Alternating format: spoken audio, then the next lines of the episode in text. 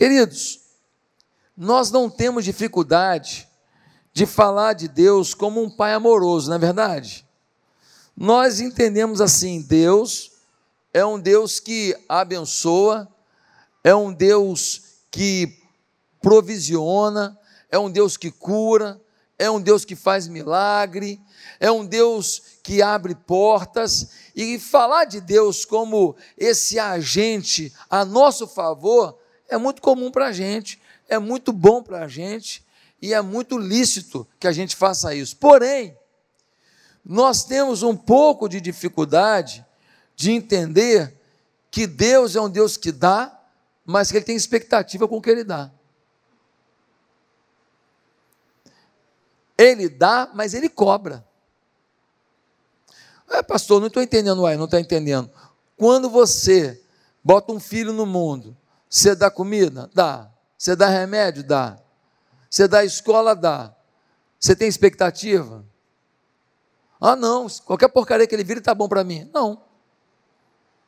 Você tem expectativa. Você investe num filho, você dá carinho, você dá atenção, você dá escola, você dá comida, você dá tudo, e você quer que ele seja uma pessoa bem-sucedida, você quer que ele seja uma pessoa honesta, íntegra, que tenha caráter, que respeite o pai, que respeite a mãe, que honre a família. Sua expectativa é essa. Você não sabe se vai ter isso, porque cada um escolhe o seu rumo.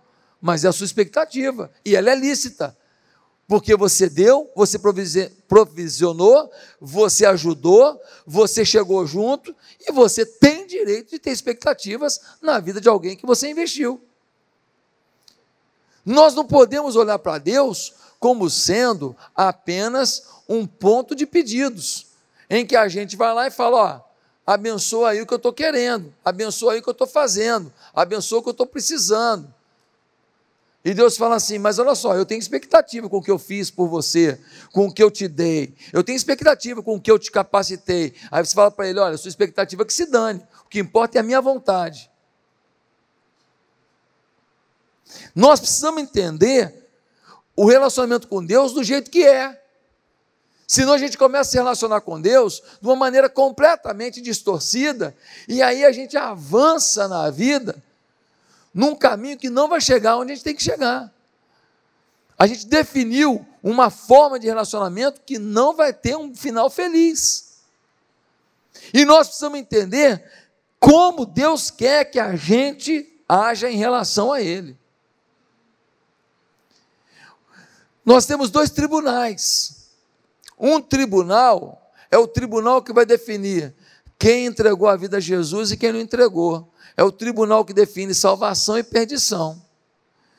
E todos nós sabemos que vamos passar por esse tribunal. Porém, existe um segundo tribunal. Existe uma segunda avaliação. Como assim, pastor? Para quem entregou a vida a Jesus, você não vai ser julgado sobre ir para o inferno ou não. Você entregou a vida a Jesus, você tem a salvação e não vai perder. Aí, se eu pecar, o seu pecado não é maior do que o sangue de Cristo. A sua fragilidade não é maior do que o alcance da cruz. Uma pessoa que se converteu, aceitou a Cristo, quer dizer então que se ele cometeu um erro, na hora que Jesus está voltando, pronto, dançou. Ele peca, o Espírito Santo sai. Ele se arrepende, o Espírito Santo volta. Ioiô do Espírito Santo. Não é assim, gente. Uma pessoa convertida, ela tem o selo do Espírito Santo, Efésios 1,13. Ela está marcada com o Espírito Santo, não tem esse entra e sai. Agora, ela pode viver uma vida miserável. Ela tem o Espírito Santo, mas ela não tem o domínio do Espírito Santo, a presidência do Espírito Santo. Ela não tem a conquista do Espírito Santo, ela não tem a alegria do Espírito Santo. E aí ela vive uma vida miserável, mesmo tendo já a salvação. Ou não tendo a salvação. Por isso que não vive uma vida alegre em Cristo Jesus. Dá uma olhada no que diz 1 Pedro 1,17. 1 Pedro 1,17 vai dizer alguma coisa muito significativa sobre esse tribunal. Olha isso aqui, ó. 1 Pedro 1,17, a gente lê assim, ó. Uma vez que vocês chamam Pai aquele que julga imparcialmente as obras de cada um, porte-se com temor durante a jornada terrena de vocês. Ó, porte-se da maneira correta na jornada terrena, porque ele julga vocês. Ele está falando para quem aqui? Para os crentes, está falando para os salvos, para quem recebeu Cristo. Dizendo, olha, ele está julgando a forma que você está vivendo. Não é um julgamento se é céu ou inferno, agora é um julgamento de como que você vive com o seu céu. Você ganhou a salvação, como é que você vive essa salvação? Dá uma olhada, Hebreus, capítulo 4, versículo 12.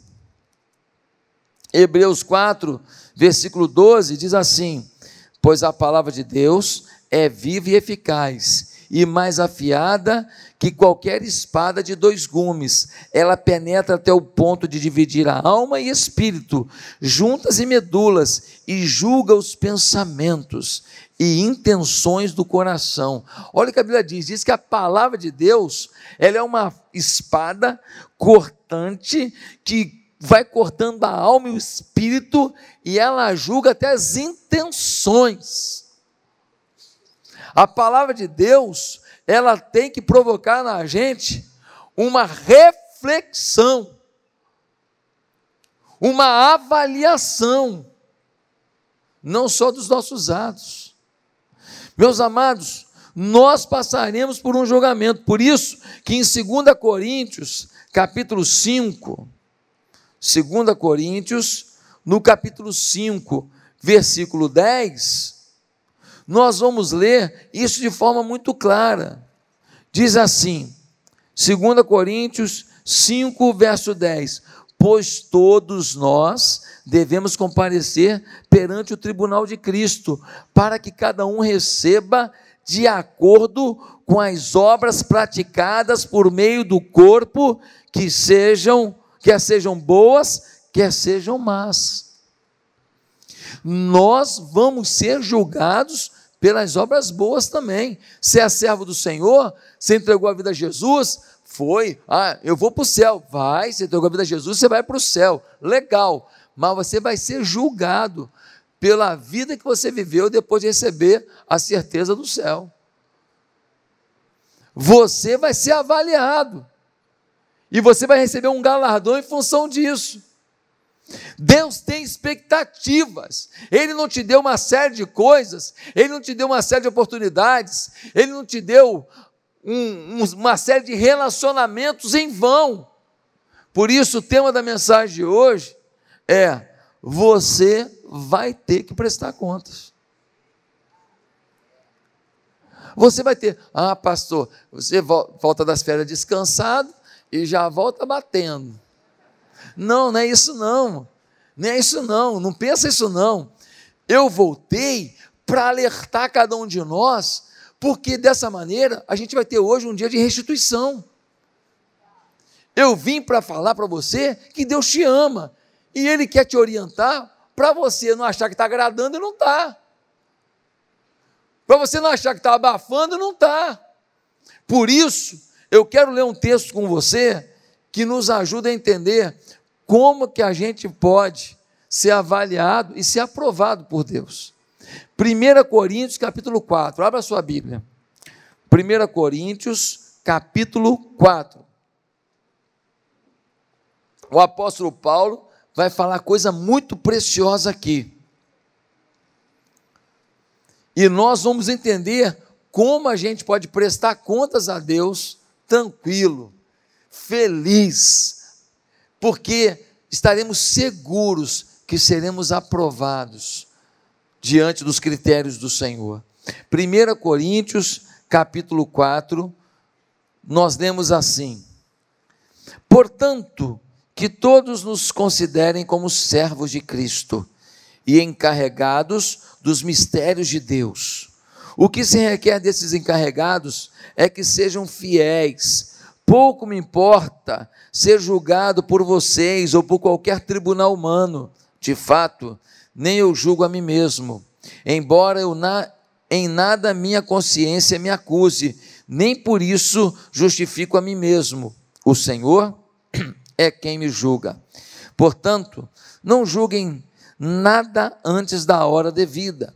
Esperem até que o Senhor venha. Ele trará à luz o que está oculto nas trevas e manifestará as intenções dos corações. Nessa ocasião, cada um receberá de Deus a sua aprovação. Irmãos, apliquei essas coisas a mim e a Apolo por amor a vocês, para que aprendam de nós o que significa não ultrapassem o que está escrito. Assim, ninguém se orgulhe a favor de um homem em detrimento de outro, pois quem torna você diferente de qualquer outra pessoa? Ou o que você tem que não tenha recebido? E se o recebeu, por que se orgulha como se assim não fosse? Vocês já têm tudo o que querem, já se tornaram ricos, chegaram a ser reis e sem nós, como eu gostaria que vocês realmente fossem reis, para que nós também reinássemos com vocês. Porque me parece que Deus nos colocou a nós, os apóstolos, em último lugar, como condenados à morte. Viemos a ser um espetáculo para o mundo, tanto diante de anjos como de homens. Nós somos loucos por causa de Cristo, mas vocês são sensatos em Cristo. Nós somos fracos, mas vocês são fortes. Vocês são respeitados, mas nós somos desprezados. Até agora estamos passando fome, sede, necessidade de roupa. Estamos sendo tratados brutalmente, não temos residência certa e trabalhamos arduamente com nossas próprias mãos. Quando somos amaldiçoados, abençoamos. Quando perseguidos, suportamos. Quando caluniamos, caluniados, respondemos amavelmente. Até agora, nos tornamos a escória da terra, o lixo do mundo. Não estou tentando envergonhá-los ao escrever essas coisas, mas procuro adverti-los como a meus filhos amados. Embora possam ter 10 mil tutores em Cristo, vocês não têm muitos pais pois em Cristo Jesus eu mesmo gerei por meio do Evangelho. Portanto, suplico-lhes que sejam meus imitadores. Por esta razão, estou lhes enviando Timóteo, meu filho amado e fiel no Senhor, o qual lhes trará a lembrança da minha maneira de viver em Cristo Jesus, de acordo com o que eu ensino por toda parte em todas as igrejas. Alguns de vocês se tornaram arrogantes, como se eu não fosse mais visitá-los, mas irei muito em breve, se o Senhor permitir. Então saberei não apenas o que estão falando esses arrogantes, mas que poder eles têm, pois o reino de Deus não consiste de palavras, mas de poder. Que é que vocês querem? Devo ir a vocês com vara ou com amor e espírito de mansidão? Palavra forte, né? Palavra forte. De alguma maneira, o apóstolo Paulo está dizendo assim: Ei, Coríntios, quem vocês pensam que vocês são? Nós somos apóstolos, somos desprezados, caluniados, passamos dificuldade, passamos sofrimento, e vocês é que estão se achando, né? Vocês estão achando que vocês estão abafando, né, Coríntios? Vocês estão achando que vocês estão cheios de Deus. E nós somos desprezados pelos, pelo mundo. Nós somos caluniados pelo mundo. E a gente é caluniado e responde com brandura. A gente é acusado e responde com amor. A gente mostra o afeto de Deus. Mas a gente é burro, inteligente são vocês, né? Paulo está usando uma ironia para dizer para a igreja de Corinto: ei, baixa a sua bola. Baixa a sua bola, que você está num caminho ruim e achando que está indo para o caminho certo. Você está estragando o seu futuro e pensando que vai receber aplauso no fim dessa história. Paulo está dizendo: ei, vamos rever a forma de viver, porque Deus vai nos julgar. E Deus vai julgar com critérios precisos e com detalhes precisos. Deus não falha, o seu julgamento é preciso. Ei, quem tem que te julgar não é você mesmo, é Deus. E os coríntios então começam a entender o que Paulo está dizendo. Quem está entendendo? Amém? Agora, se nós vamos prestar contas a Deus, alguém pode dizer assim: mas Deus dá, não é por amor? Por que ele tem expectativa no meu crescimento? Deixa eu te falar uma coisa: você tem um filho, esse filho entra numa empresa, quando ele é promovido, você se alegra. Você tem um filho, ele entra na faculdade, quando ele se forma, você se alegra. Todos nós queremos ver filhos que alcançam um novo patamar. Queremos ver filhos que avançam, que completam estações, que completam serviços, que realizam coisas, que promovem coisas, que implementam coisas, que avançam na vida, ou não. Hoje a mensagem não é uma mensagem para desestimular você, não. É uma mensagem para você se conscientizar daquilo que Deus espera de você. E você vai arrebentar esse ano. E Deus vai te usar esse ano. E a bênção vai chegar sobre a tua casa. Pastor, o que Paulo está dizendo aqui sobre como ser aprovado na prestação de contas? Bem, ele está dizendo que nós não podemos esquecer algumas coisas. Primeiro, não podemos esquecer que Deus espera fidelidade de cada crente. Deus espera fidelidade. Ah, parece óbvio, mas não, nós vivemos um tempo de infidelidade. O que tem de amigo traindo amigo, sim ou não? Você conta um segredo, ele bota na internet, sim ou não? O que tem de funcionário infiel, sim ou não? Você paga em dia o camarada, você paga as obrigações o cara te rouba. Há pouco tempo tivemos que mandar embora um funcionário, roubo. Triste. Se rouba na igreja, imagina a sua empresa.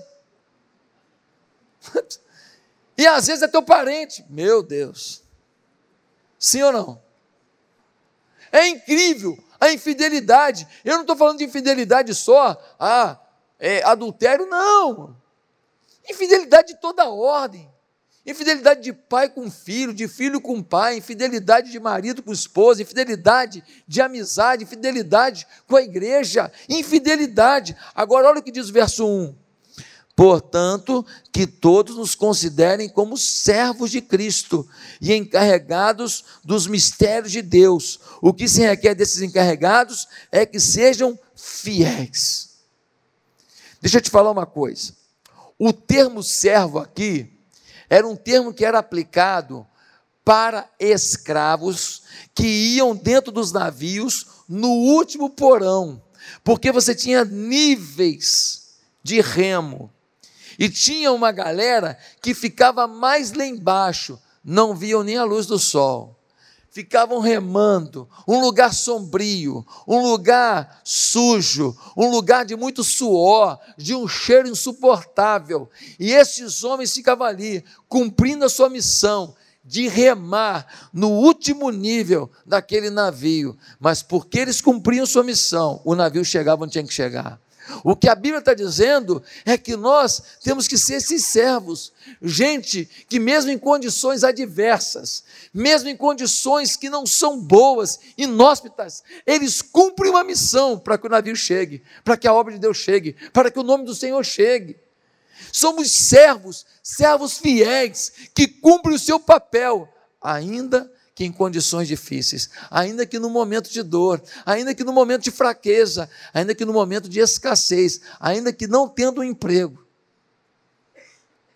ainda que sofrendo acusação, ainda que tendo sido desprezado pela esposa, você não pode deixar de ser servo.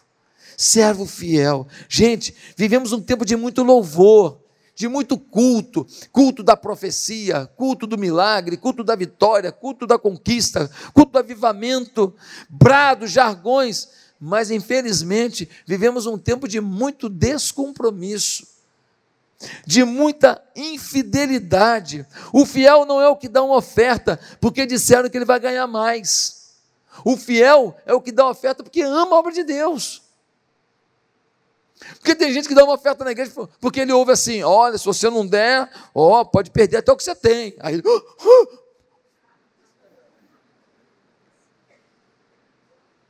O fiel é o que dá por amor. Gente, o fiel não é o que trabalha porque ele vai ficar famoso. Ah, eu, eu vou trabalhar na igreja que eu vou ser reconhecido socialmente. Não, o fiel é aquele que entende que ele é um devedor de Deus. E fazer para Deus é o mínimo, é o mínimo, diante de tudo que o Senhor já fez na vida dele. Queridos, no tribunal de Cristo, nós somos cobrados pelo que nós fazemos com os dons que nós recebemos. Todo mundo aqui recebeu algum tipo de capacitação, algum tipo de dom. Agora, sabe o que é triste? É que tem gente que é águia lá fora da igreja, lá fora é campeão, águia, voa alto. Dentro da igreja, dentro da igreja é uma galinha depenada, sem bico. Não é nada não faz nada, não realiza nada, não rende Deus nada, lá fora campeão, é o melhor nisso, é promovido, bate meta, conquista, monta empresa, fecha negócio, compra apartamento, vende, constrói, arrebenta na igreja Zé Ruela. Tem alguma coisa errada. Pastor, você está querendo deixar mal? Não, eu estou querendo dizer que hoje é o dia da, do recomeço. Hoje é o dia de recomeçar. Nós precisamos entender essa lógica divina conosco. A parábola dos talentos, lá em Mateus 25, o que, que diz lá? Diz que um recebeu quantos talentos?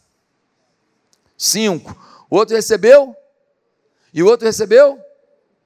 O que recebeu cinco, quando o Senhor, o Senhor viajou, quando ele voltou, o que tinha recebido cinco talentos, ele granjeou mais, ficou com dez. O que tinha dois talentos, granjeou mais dois, ficou com quatro. E o que tinha um? O que tinha um, ah, eu sabia que o senhor é muito exigente, eu peguei o teu talento e eu escondi, eu enterrei. Eu não fiz nada com o talento, com o dom, com a capacidade, com o dinheiro, com as oportunidades, com os relacionamentos que o Senhor me deu. Eu não fiz, eu guardei. Olha o que, que o Senhor fala para ele: fala, você é negligente. Você não serve para viver no reino comigo. Você não vai viver comigo a eternidade. Agora, olha o detalhe: o talento que esse camarada ele não usou, o que, que o Senhor diz na parábola de Mateus 25? Diz que este dom deveria ser dado ao que agora tinha o quê? Dez talentos. Ou seja, quem é completamente fiel completamente inteligente, sábio, determinado no uso dos seus dons, o Senhor pode conceder outros. Sabe por que muita coisa você não recebeu de dom? Financeiro, emocional, capacitação, dom espiritual. Sabe por quê? Porque até com o que você recebeu, você foi negligente. Como é que Deus vai te dar mais? Deus só pode dar mais a quem foi aprovado naquilo que já recebeu.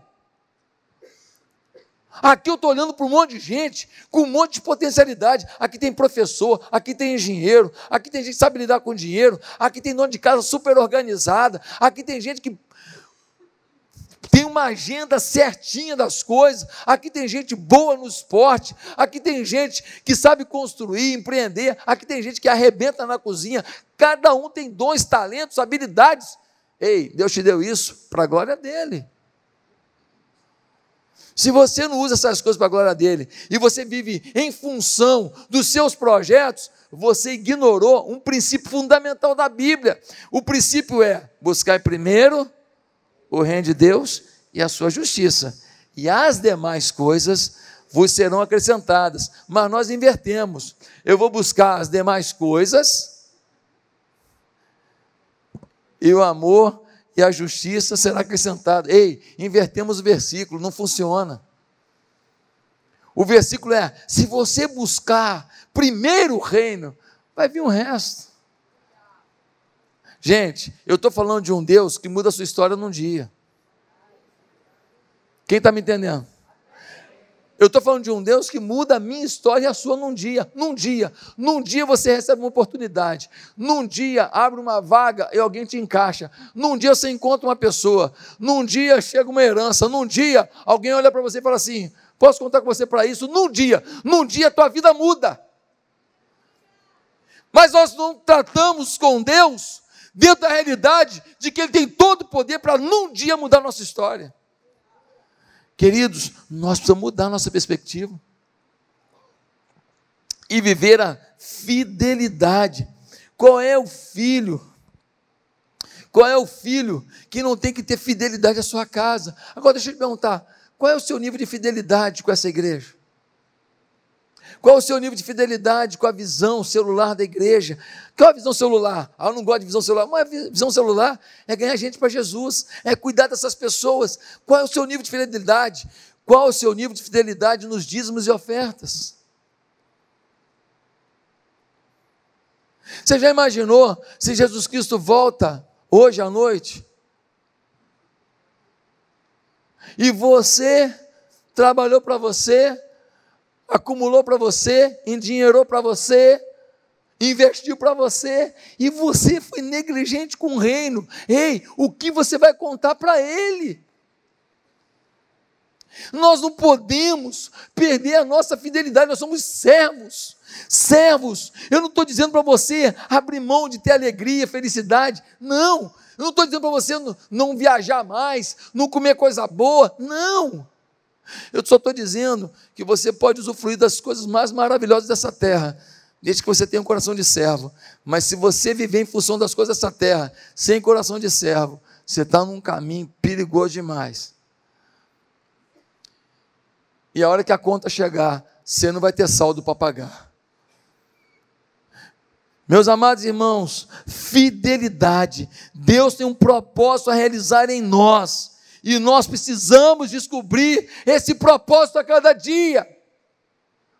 Você não está nessa igreja para esquentar um banco, para ajudar a limpar o banco com o seu traseiro. Não! Você está aqui porque Deus te ama e você é um filho amado, você é uma princesa do Senhor, você é um príncipe do Senhor, e Ele quer que você reine com Ele.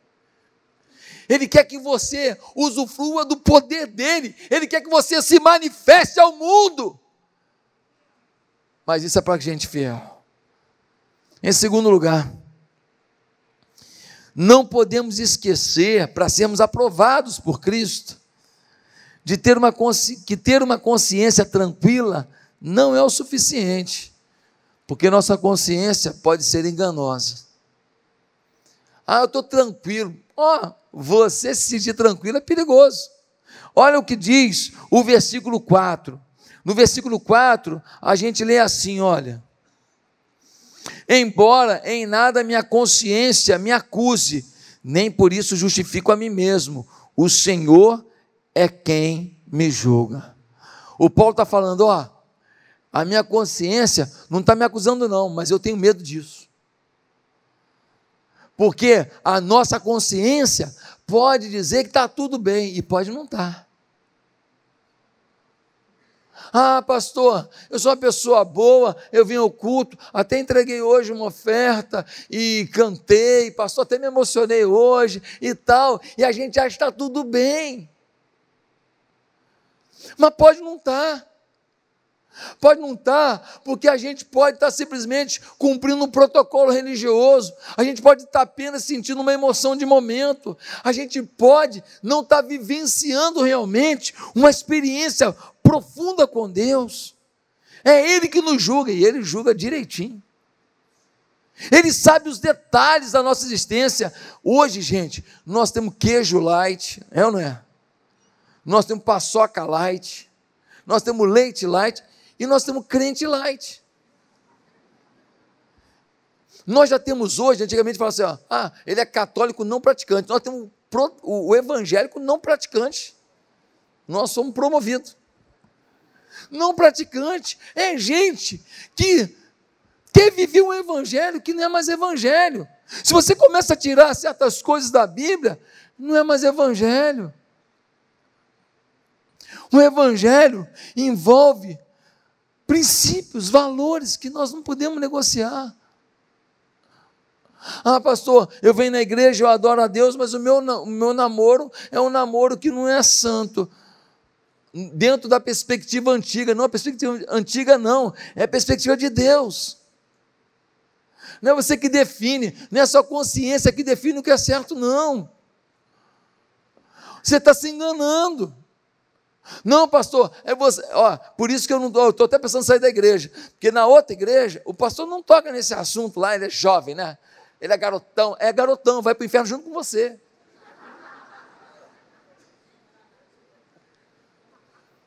A palavra de Deus é clara. A bênção está em cumprir os propósitos de Deus. A bênção está em andar com Deus. E não é a sua consciência, é a vontade de Deus, é a palavra de Deus. Quantas pessoas que estão vivendo uma vida negligente, negligente de tudo quanto é lado, e estão achando que estão abafando. A igreja de Corinto estava assim, cheio de marra. Pô, a gente é Corinto, a gente canta bem, a gente prega bem, a gente toca a bateria bem. Nossa, a igreja é bonita. A gente botou mármore Carrara no chão, cheio de marra. Paulo fala: é, vocês são os bonzões, né? Nós, os apóstolos, nós somos porcaria. Nós estamos aí sofrendo prisão, nós estamos aí sendo perseguidos, nós estamos aí apanhando, mas vocês não, vocês estão aí numa boa, vocês são os caras, hein? Paulo usa de sarcasmo para dizer: ei, quem vai julgar quem é quem é Deus, não é você não, Zé. Não é você que define onde está o caminho da felicidade, não. Não é você que define como agradar a Deus, não. É Ele que define, porque Ele sabe o que é melhor para você. Não é uma questão de dizer não, de punição, não tem nada a ver com isso. É uma questão de dizer sim, de viver o Evangelho do jeito que ele é, porque vale a pena. Você curte o momento, e perde a sua paz, perde a sua alegria, perde a sua família, perde a sua salvação, perde a capacidade de ser usado por Deus, valeu a pena? Não valeu. Queridos, no tribunal de Cristo, nós precisamos entender que nós temos que ter uma postura mais firme com Deus. Tem gente que falta culto por besteira, sim ou não? Falta culto por besteira. Você mesmo, por exemplo, tem duas semanas que você não vem. Ah, porque. porque não tem o que falar, não veio porque não veio. Quanta bobagem. Gente, eu uma vez fui jogar um futebol e tinha lá um cara de outra igreja, ainda bem, ainda bem que não era da nossa igreja. Gente, mas falava tanto palavrão que parecia que estava recitando versículo. Nem parecia que estava falando uma coisa bonita. Um palavrão para cá, palavrão para lá. Eu falei, meu Deus do céu, mas o o crente falou palavrão, os não crentes, tranquilo. Ó, aqui na igreja, já aconteceu de gente falar assim, pastor, olha, eu, eu queria ajudar a igreja, ah, e na obra da igreja, é só para ajudar a igreja, porque é o reino de Deus. Gente, o preço que ele deu é maior que o preço do Zé Pilintra. Sério. Gente do mundo oferece preço menor do que o cara que quer ajudar a igreja. Quer ajudar. Tem gente que está na igreja só para fazer negócio. Eu não sou contra, não. Acho que um tem que ajudar o outro mesmo. Compra no irmão aí, um ajudando o outro. Pô. Vamos lá. O cara dá o dízimo aqui, o cara está no reino de Deus, um ajudando o outro. Vamos lá. O problema é quando a pessoa vive em função disso, não faz nada na igreja, mas toda oportunidade que tem de divulgar o seu negocinho, está divulgando. Só não divulga o reino de Deus, mas seu negócio o tempo inteiro. Aí é complicado, porque aí vem para a igreja para fazer negócio e não para fazer o reino. Pastor, você está me batendo? Não estou batendo, não. Eu estou dizendo para você que hoje você vai mudar. Eu estou dizendo para você que nós vamos sair daqui com uma lealdade a Deus que a gente não tinha. Nós vamos sair daqui melhores. O nosso Deus está aqui, Ele conta conosco. Eu estou olhando para príncipes e princesas do Senhor. Nós vamos agir como tal. Queridos, infelizmente, Muita gente não está entendendo. Olha, quanta gente na igreja que conta piada imoral. Ah, pastor, mas é engraçado. Não, não é engraçado. A boca de um cristão é uma boca profética, é uma boca de bênção, é uma boca de sabedoria. Brincar faz parte, mas tem um limite. A gente não pode se igualar ao mundo.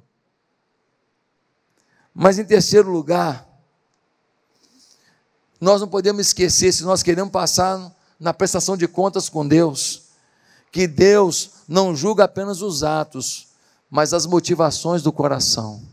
Repete comigo: Deus não julga apenas os atos, mas as intenções do coração. Dá uma olhada no versículo 5, diz assim: Portanto, não julguem nada antes da hora devida, esperem até que o Senhor venha.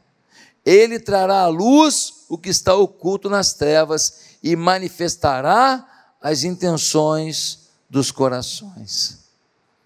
Deixa eu te falar uma coisa, presta atenção. Muitas vezes a gente erra, mas a nossa intenção é a melhor. Eu tenho uma boa notícia para você. Ainda que a tua família inteira está te julgando, porque você, na boa intenção, cometeu um erro, Deus sabe que você estava com a intenção boa. Deus está contigo. Quantas vezes um chefe de família tentou montar um negócio, o sonho dele era montar para dar certo, para dar uma escola melhor para os filhos, para poder a mulher ter condição de toda semana poder ir no salão dela, lá fazer a unha dela. Aí ele botou o dinheiro da família naquilo ali e deu errado. E aí todo mundo cai de pau nele, pegou, perdeu o dinheiro todo. Mas a intenção dele era a melhor possível. Deus sabe. Todo mundo te batendo e Deus te defendendo. Deus sabe a intenção. Às vezes a nossa intenção é boa e dá errado. Mas às vezes parece que a gente está fazendo tudo certinho, todo mundo aplaudindo. Mas Deus sabe que a sua intenção é a pior possível. Você fez aquilo não para ajudar a pessoa, mas para poder se promover. Você fez aquilo não porque você queria que o reino avançasse, você queria é avançar, é prosperar, é ter poder, é ter fama, é ter isso, ter aquilo. Deus sabe certinho qual é a sua intenção. Ele não julga você só pelo ato, ele julga pela intenção. Isso é muito sério, gente. Eu peco quando eu faço algo para dar glória para mim mesmo. Eu peco quando eu me envolvo em relacionamento conjugal errado, profissional errado, fraternal errado, de forma que Deus não aprova. Eu peco quando eu acho que o meu sucesso advém do meu estudo, da minha competência, e que tudo que sou devo a mim mesmo e não a Deus. Eu peco no que penso e não digo, e no que digo e não penso. Meus amados irmãos, nós precisamos refletir, refletir o quanto nossas motivações são boas. Por que, que você está no ministério A da igreja? Por que, que você está no ministério B da igreja? Por que, que você está aqui hoje? Qual é a sua motivação? Deus vai nos julgar não apenas por aquilo que todo mundo viu a gente fazer, mas pela motivação pela qual a gente realizou cada um desses atos. Quem é você no reino de Deus hoje? Mas em último lugar, nós não vamos passar no crivo se a gente esquecer que não é o seu discurso que define quem você é, mas é o poder espiritual em sua vida. Não é o seu discurso, é o poder. Olha o que diz o versículo 20. O versículo 20 vai dizer uma coisa tão forte, irmãos. Diz assim: Pois o reino de Deus não consiste de palavras, mas de poder. Pode vir para o teclado. Não consiste de palavras, mas de poder. A gente às vezes fala muita coisa bonita, a gente às vezes faz um discurso muito legal, e a gente acha que aquilo que a gente apregoa é o que a gente realmente é. Ei, Deus sabe certinho se você é o que você diz que é.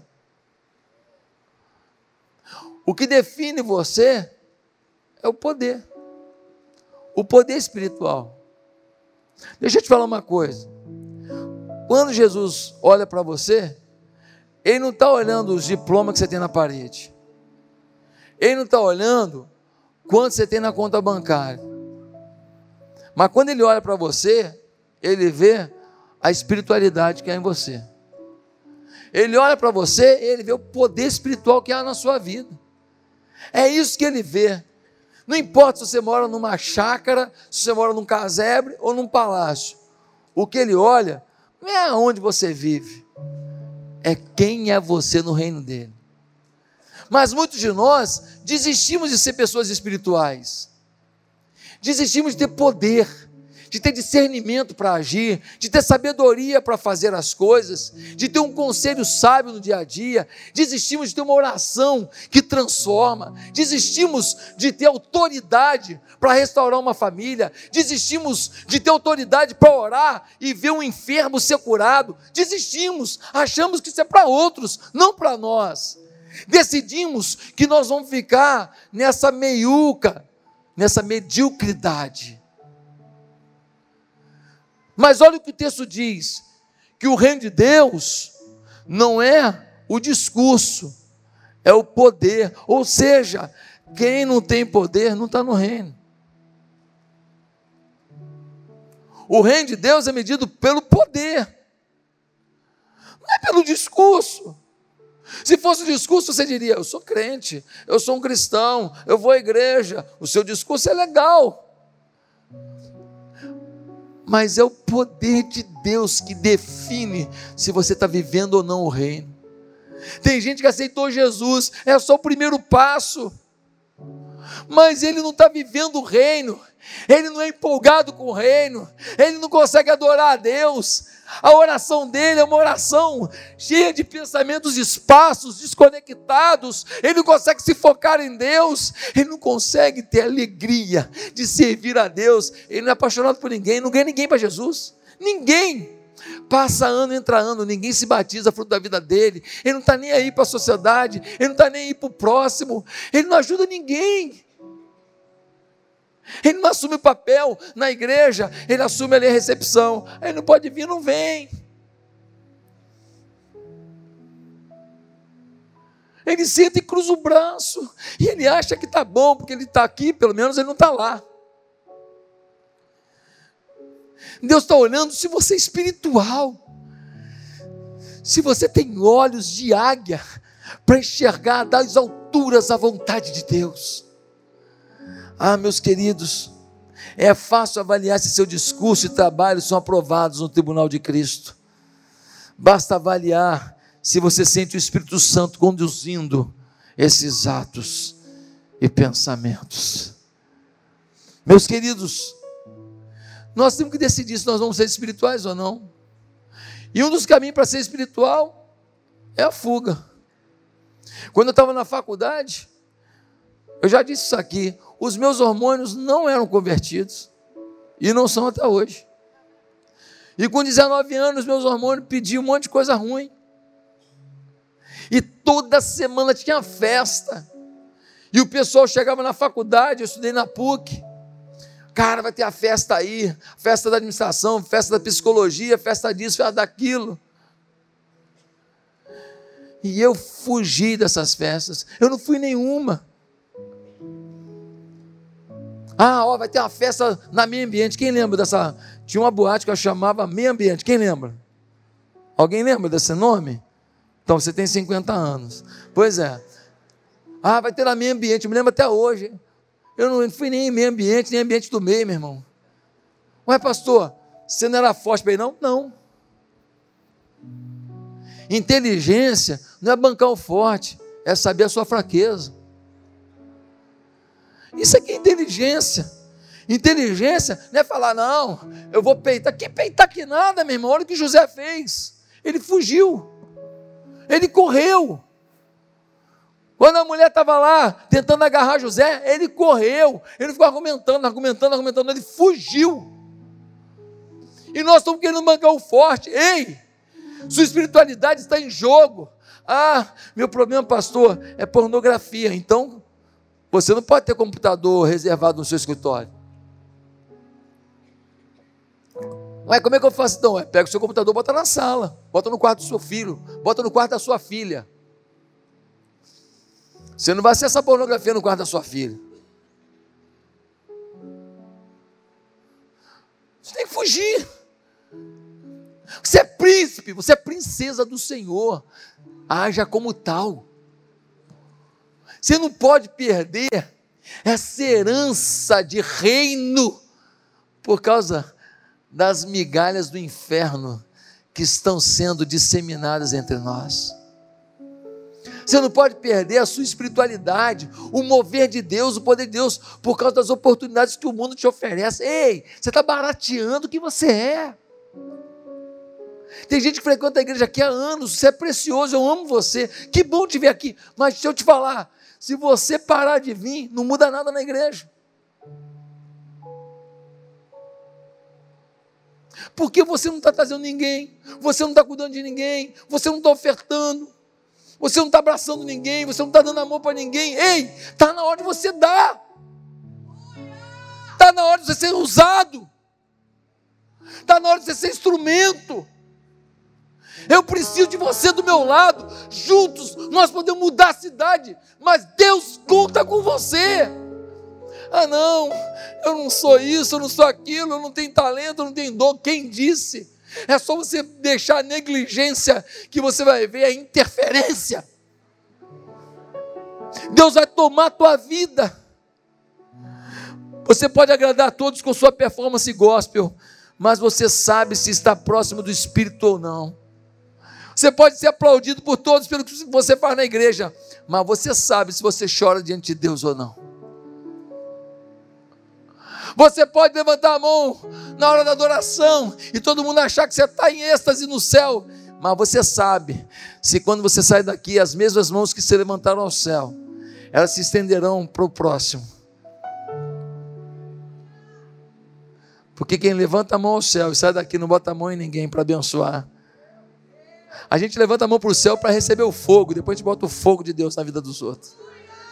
A gente estende a mão no céu para receber e depois para entregar.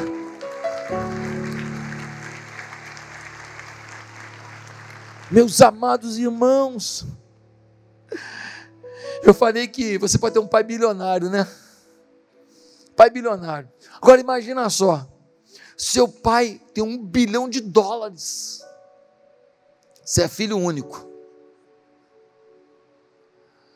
mas você mora num casebre. Seu pai mora numa casa de 50 milhões. E você mora num casebre. Passa dificuldade. Ué, então o pai é ruim, não deu? Não, o pai é bonzinho demais. Qual foi o problema? É que você parou de ir na casa do pai. O seu irmão que está indo lá, toda vez que vai, recebe um presente recebe um dinheiro, recebe um emprego, recebe uma oportunidade, recebe um, um relacionamento positivo. Mas quando você parte da casa do pai, você pode estar vivendo a maior miséria. Ah, mas um dia você é rico, porque eu tenho herança. Só tem um problema: esse pai eterno é eterno, não morre. Essa herança ou você pega em vida ou você não pega mais. Porque você morre, ele não. O pai da terra, os pais da terra aí, você fica na miséria cheio de dinheiro, quando ele morre, você fica rico. Mas a herança daquele que tem tudo, que é dono de tudo, Deus Todo-Poderoso, se você não for na casa do pai buscar, você não vai receber. Sabe qual é o problema? A gente não está indo lá. A gente até vem no culto, mas a gente não vai na casa do pai. A gente vem aqui ouve, recebe, é bom, mas a gente no nosso dia a dia, a gente não visita o pai para falar: ei, pai, estou aqui. Ô filho, que bom que você veio. Pega uma caixa de chocolate lá na geladeira. Ah, filho, eu tenho um dinheiro aqui para você, para você comprar e pagar essas contas que você precisa. Ei, filho, deixa eu te falar, tá triste, né? Hoje eu quero te abraçar. Está tenso? Vem cá, filho. Eu vou fazer uma massagem nas suas costas. Esse pai pode providenciar cada detalhe que a gente precisa. Mas se a gente for na casa dele. Hoje, Deus quer que você usufrua da herança do teu pai. Deus quer que você decida ser espiritual mulher de Deus, homem de Deus, mulher de autoridade, homem de autoridade. Gente que tem o linguajar de Deus, que brinca, que ri, que encarna, que fala de futebol, mas que não esquece que a prioridade é Deus. Gente que luta para ganhar dinheiro, para empreender, que tem ambição, nenhum problema. Gente que tem ambição, mas que não tem ganância. Gente que sabe ganhar, mas que também sabe dividir. Deus quer mudar a tua história. Sabe por quê? Porque você vai ter que prestar contas. Não é o tribunal se é salvo ou não salvo. É o tribunal que diz: e aí, com a tua salvação, o que você fez? Com as bênçãos que eu te dei, o que você fez? Com o galardão que eu te dei, o que você fez? Mas hoje aqui, pode ter alguém que vai dizer assim, pastor, no primeiro tribunal eu já estou com um problema. Eu acho que eu nem entreguei minha vida a Jesus ainda para valer.